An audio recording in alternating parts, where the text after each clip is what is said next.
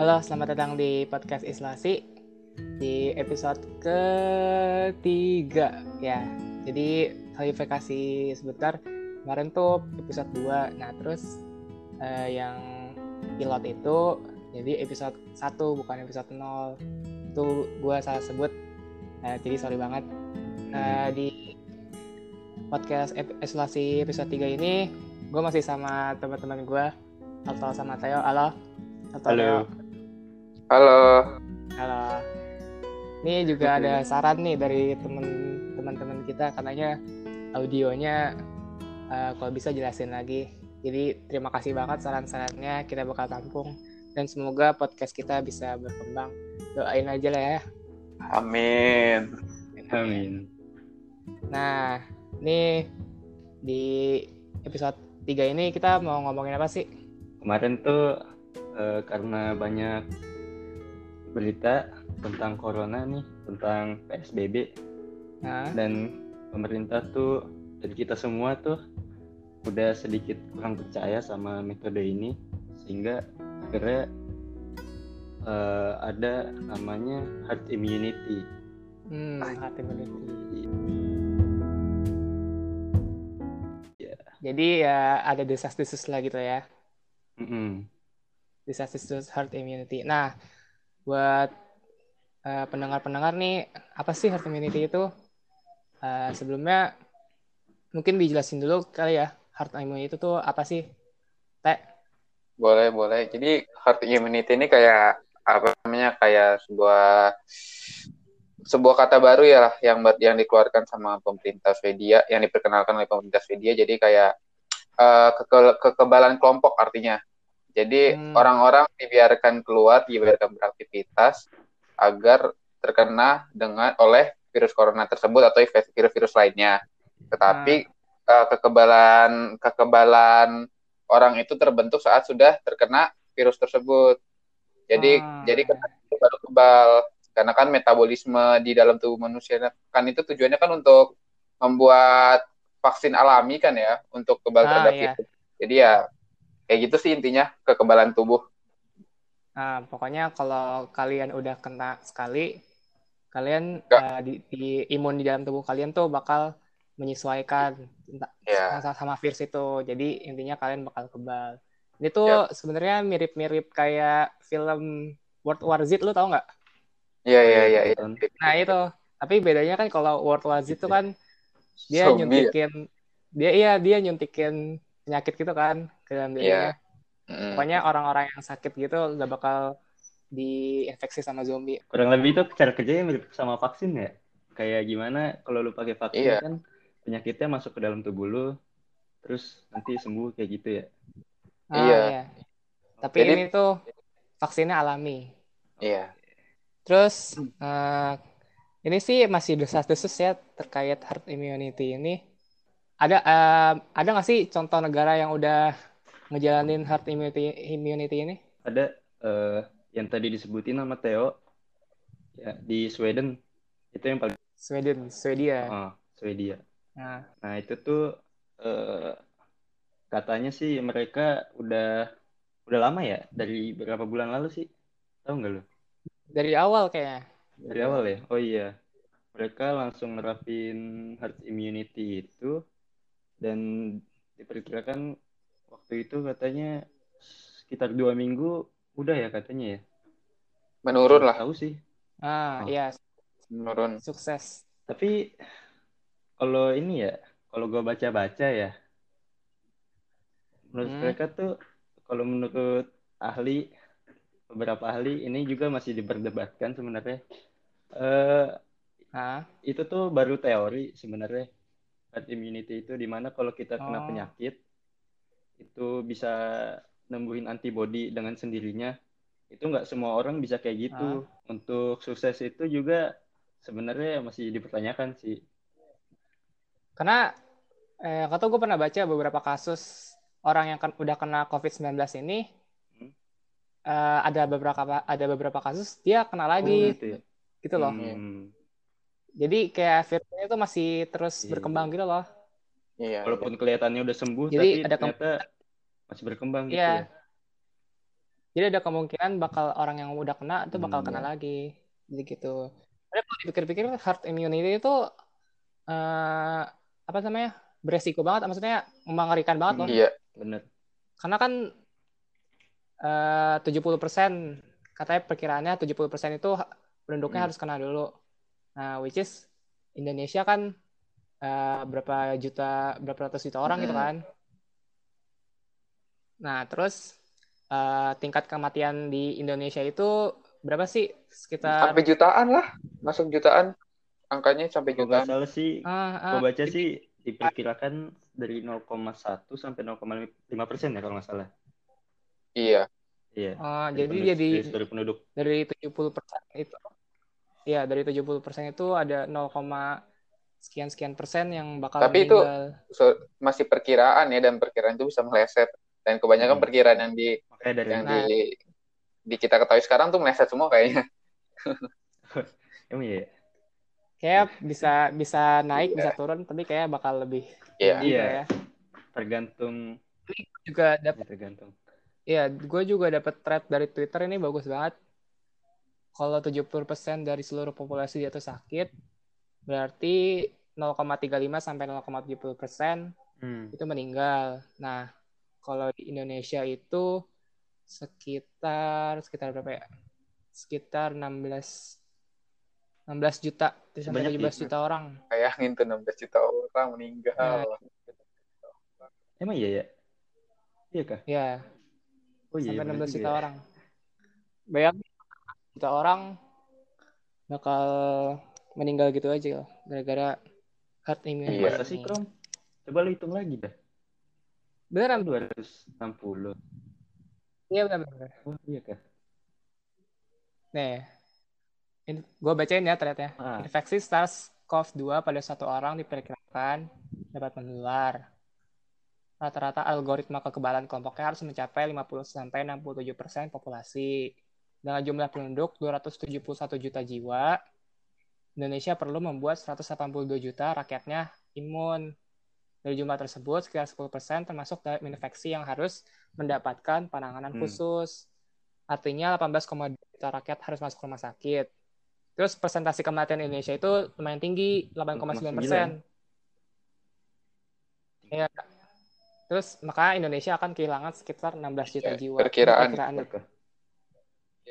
Iya? Ya, per- ya kira-kira segitu harga yang harus dibayarkan untuk herd immunity ini. Sebenarnya Iya. isu-isu herd immunity ini udah digalangkan pemerintah, tapi apa ya? Dia ada mengatakan secara eksplisit eksplisit Iya, Ngerti ngerti. ngerti sih? Mm. Jadi maksud maksud lu Kram kayak nggak pengen langsung ngatakan kita bisa kita lihat aja tuh kayak Iya, kayak kebijakan PSBB dilonggarkan tapi masih naik.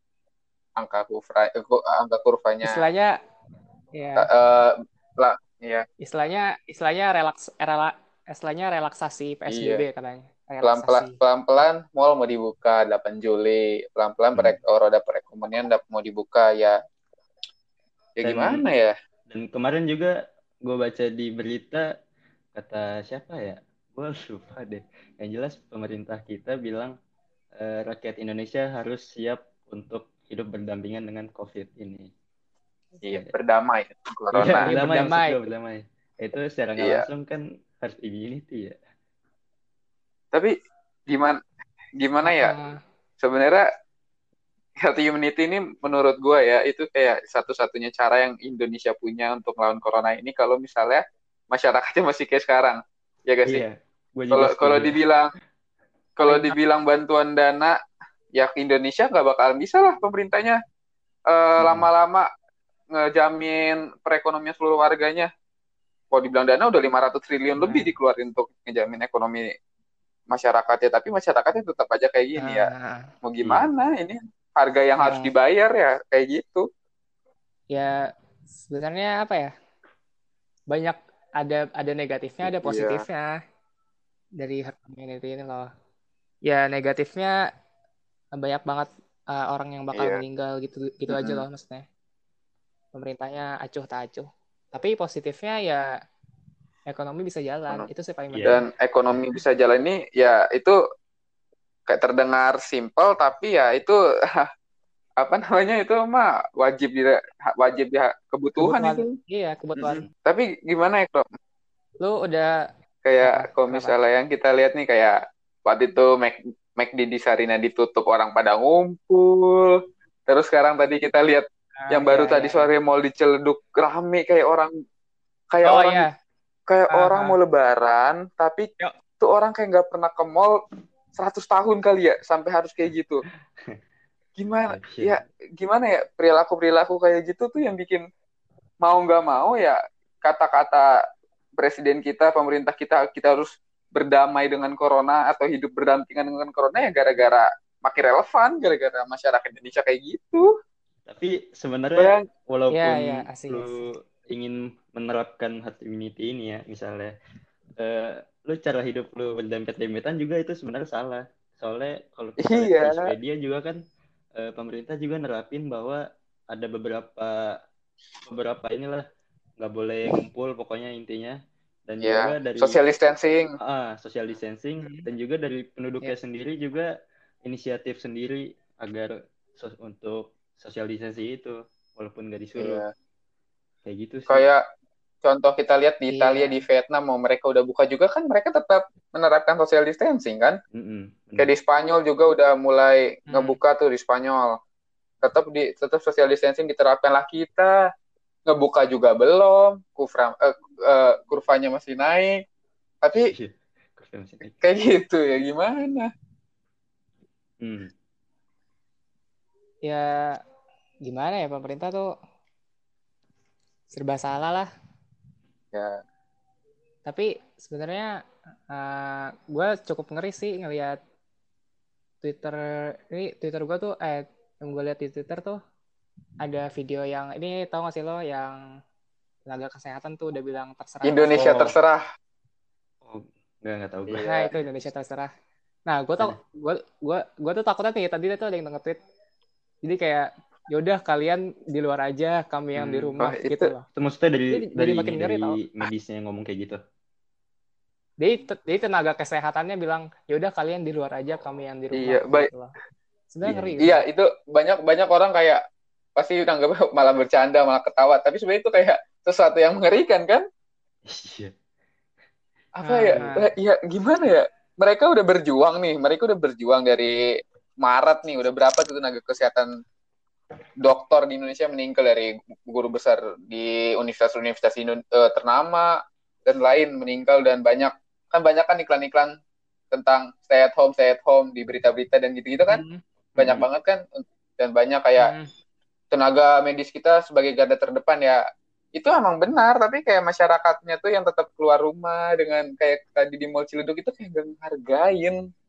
Nah itu yang yang yang kita bingungin Krom. Hmm, jadi sebenarnya ya. pemerintah ini kalau tapi karena ujung-ujungnya pasti lihat ke pemerintah ini kenapa pemerintah?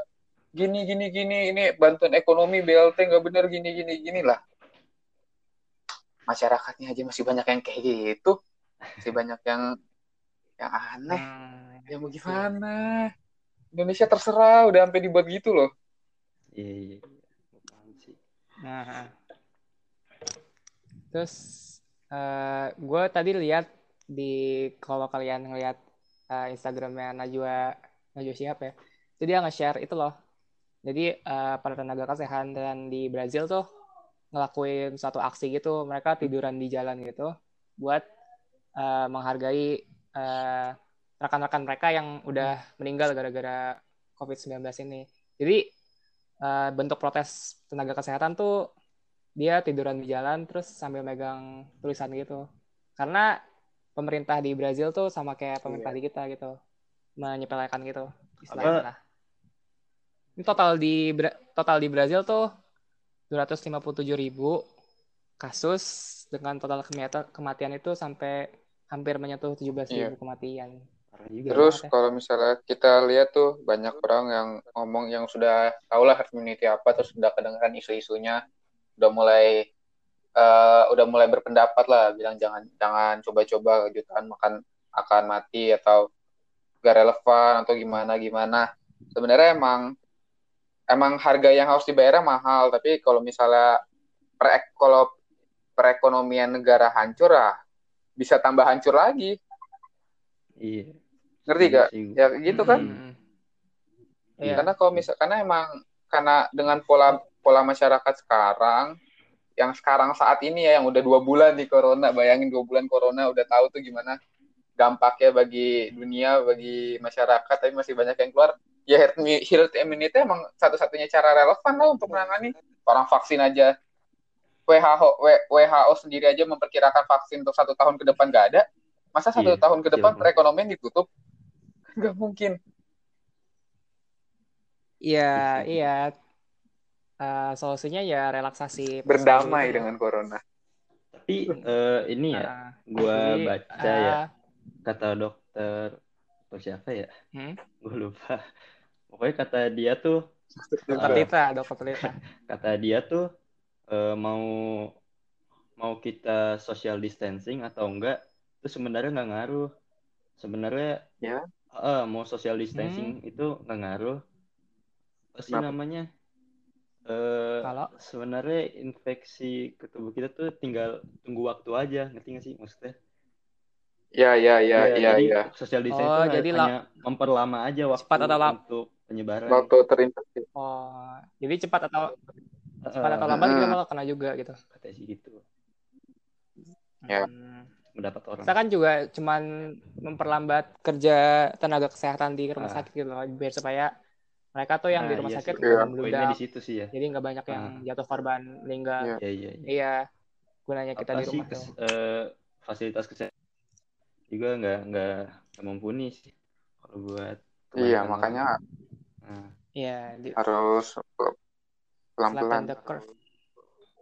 kenapa krom gimana Ada ada ini juga pendapat dari Pak JK nih. Ya. Gue Hmm. baca di berita. Pokoknya jangan jangan coba-coba yang begini Hmm. korbannya pasti banyak kata Pak JK.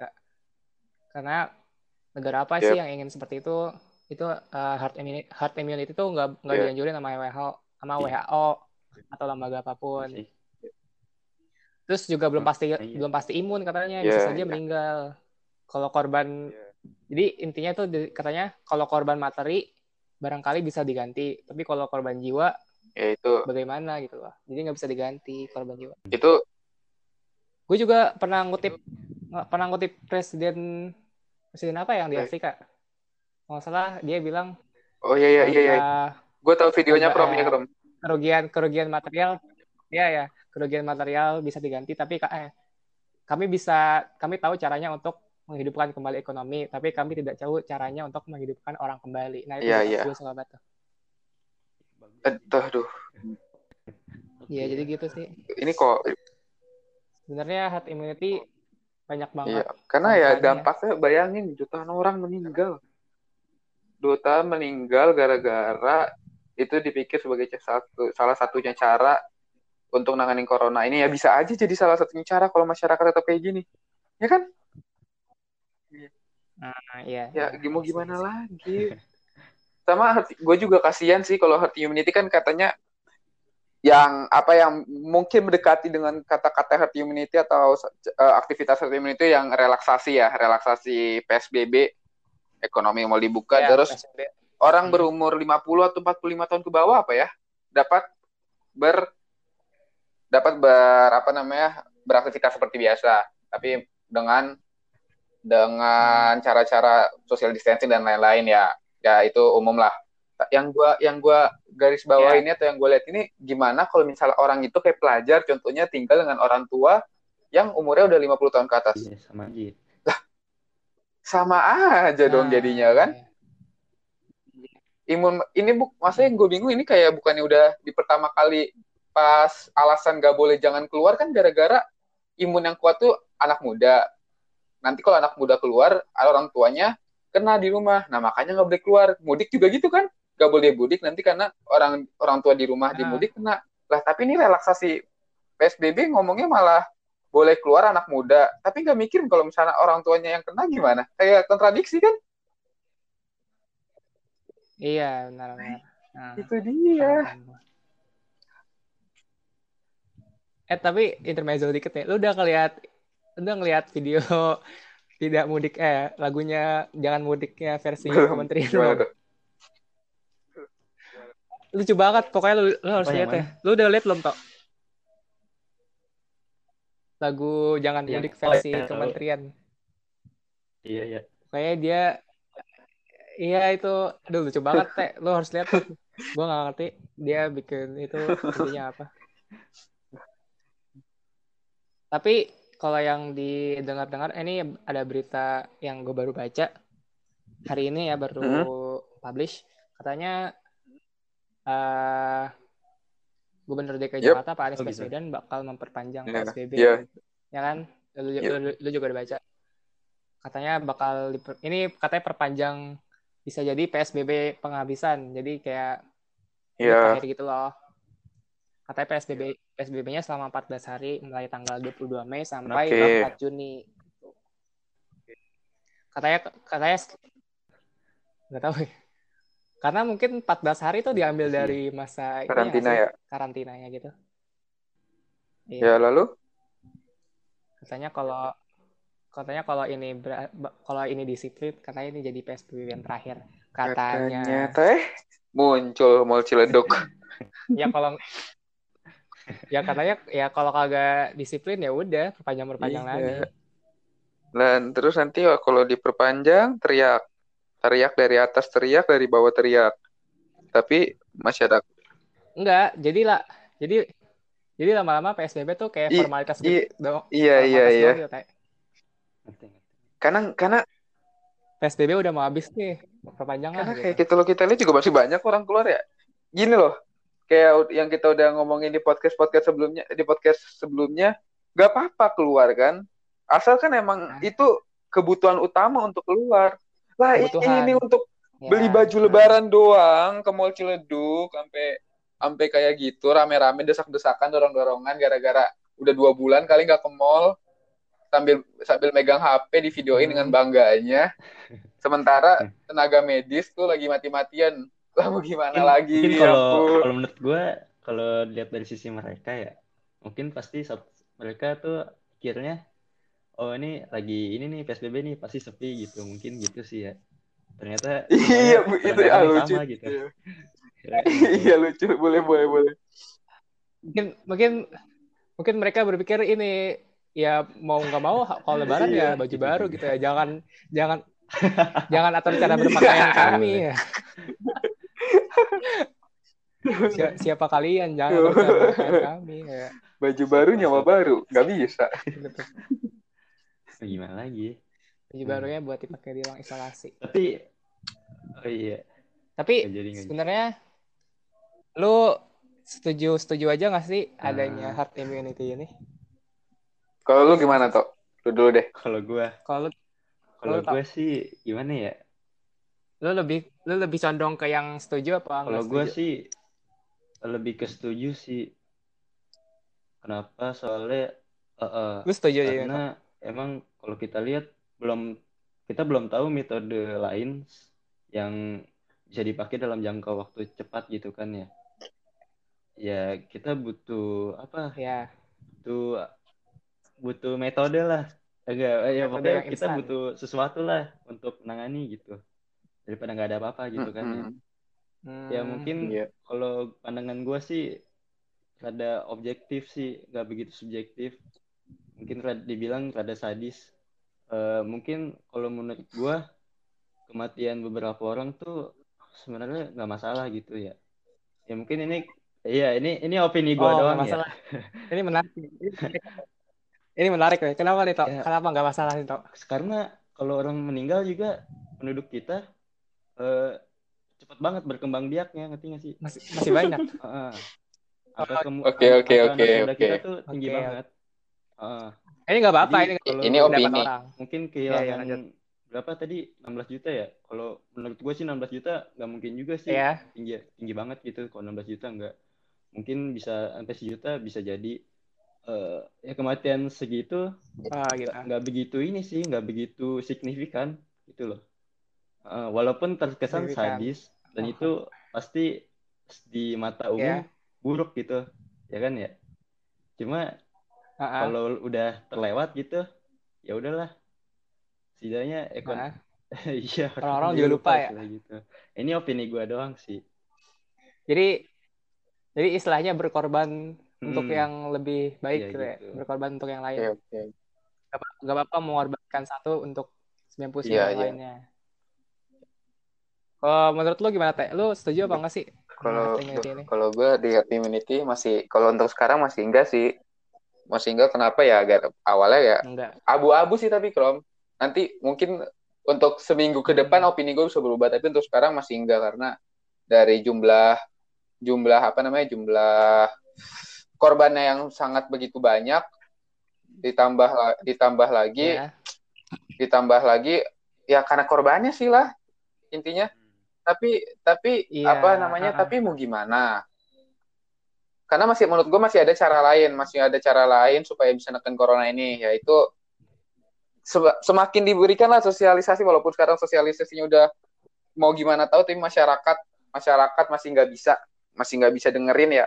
Tapi eh, masih ditekankan lagi lah kalau perlu pakai tindakan represif kalau perlu menurut ya. gue pakai tindakan represif Iya. eh, TNI apa TNI aparat Ah. pada turun yang ke bawah udah tangkapin aja karena kalau mau gitu kasihan yang udah lama-lama kuarantin bla bla bla ngikutin peraturan tapi masih ada aja orang yang nggak peduli kalau perlu sampai kayak gitu tapi kalau misalnya Iya. nggak bisa juga kalau tetap ngeyel masyarakat Indonesia ini kalau tetap ada yang pengen beli baju gara-gara mau lebaran ya mau nggak mau harus ini Hmm. harus apa namanya harus mulai pelan-pelan menyesuaikan dengan immunity ini.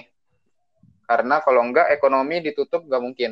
Ekonomi ditutup kelamaan itu nggak mungkin. Kalau kita lihat defisit defisit utang Indonesia aja udah mulai nambah udah naik naik banget. Bukan Indonesia doang sih negara-negara negara-negara luar juga. Iya, tapi iya. ya karena perekonomian ya dasarnya suatu negara bisa terbentuk ya mau nggak mau harus dibuka. Hmm, gitu iya. sih Jadi ya Abu-abu. lah ya antara Iya. setuju setuju. menyesuaikan lah Kalau kalau gimana ya, kalau gue sih, kalau gue ya memandang ini tuh sebenarnya kita fokus sama masalahnya dulu. Masalahnya tuh apa? Jangan fokus sama yang lain-lain dulu. Istilahnya kalau satu masalah sudah diselesaikan, yang lainnya bakal mengikuti gitu loh. Kan kan masalah dari COVID-19 ini kan ya kesehatan itu. Jadi fokus sama masalah kesehatannya nanti ekonomi bakal menyusul. Jangan setengah-setengah loh. Kalau kalau menurut gue Hmm. secara pribadi ya. Jadi pemerintah tuh emang harus tegas ke kesehatannya dulu, baru nanti ekonominya bakal menyusul gitu loh. Jadi gue prefer nggak nggak ngelaksanain herd immunity ini. Oke. Gitu. ya udah Eh, ada lagi nggak sih pendapat-pendapat lo yang pengen lo sampaikan nih teh yang belum gue tanya-tanyain ya menurut gue udah sih terkait herd immunity. itu dulu sih udah cukup udah cukup Udah jelas ya. kita nge- menguraikan gimana oh iya Ya. balik lagi gua. Kalau dari lu toh, Alto, ada nggak sih pendapat-pendapat, ada lagi Eh, pendapat-pendapat yang iya, pengen iya. sampaikan Gua- nggak sih gua tuh masih bingung dah. ini? kenapa sih rakyat kita tuh suka banget ngumpul Kenapa tuh? lu pernah kepikiran gitu gak sih kayak ah ah, suka banget gitu kalau dalam suatu Karena ke mana aja gitu deh. Pasti ngumpul gitu kan ya. Oke. Pasti deket banget Barengan kan gitu ya. orang lain. Iya gue bingung Iya. gitu bisa kayak gitu. Karena itu salah satu budaya kami. Jangan jangan jangan ganggu budaya kami. jangan nilai cara budaya cara jangan ganggu Jangan- budaya kami. Karena gue eh gue pernah baca, gue pernah baca di pokoknya ada artikel luar negeri yang nyebutin kalau kebiasaan orang Indonesia itu nongkrong. Terus dijelasin kan arti nongkrong tuh apa? oh, iya. Gue talking, doing nothing gitu loh. Pokoknya jadi jangan ganggu cara jangan jangan Iya. ganggu cara iya, iya. jangan ganggu Soalnya cara sebenarnya lu kalau walaupun keluar Nah, rumah mungkin- gitu ya keluar rumah keluar Apa? keluaran kalau misalnya jaga jarak gitu kan Ah. pasti jauh lebih baik gitu kan ya daripada lu ngumpul ya kan iya Untuk saat ini ya? untuk Iya, kondisi sekarang Gimana ya? Ah. oh iya sama Ya, sama tuh gue juga pengen ngegaris bawahi yang lu bilang tuh yang kayak nggak mungkin sampai satu juta menurut gue mungkin Mungkin. sih toh Oh, iya. sampai jutaan kayak kayak flu Spanyol aja Iya 20 sih. juta kan Iya 20 sih. juta orang meninggal ini sampai jutaan ya Flu Spanyol, Flu Spanyol emang flu Spanyol kalau salah 50 Iya tuh. juta deh.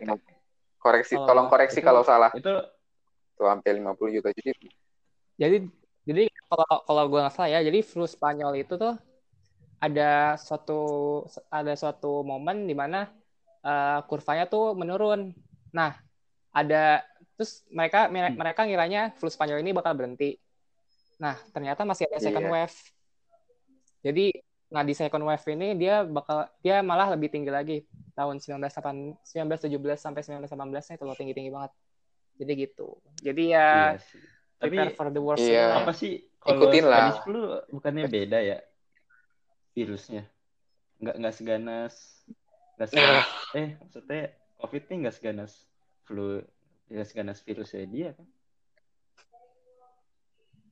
ya gak ada yang tahu sih toh Ya. kalau kita lihat sekarang udah cukup ganas sih toh Gak ada yang tahu sih. Oke. Karena kita belum hidup kok. Karena kita belum Oke, hidup oke. zaman. Oke.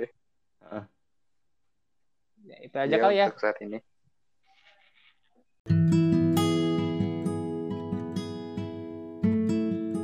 Ya. Eh, buat para pendengar nih mungkin sekedar ilmu aja buat kalian Masih gabut yang kan? mengisi waktu luang lah ya. Iya. masih gabut kan Iya. Ada sosial media yang mau disponsorin nggak? Udah episode 3 nih. nggak ada Ini Lo ada yang mau sponsorin ada. episode 3 berarti Nggak ada.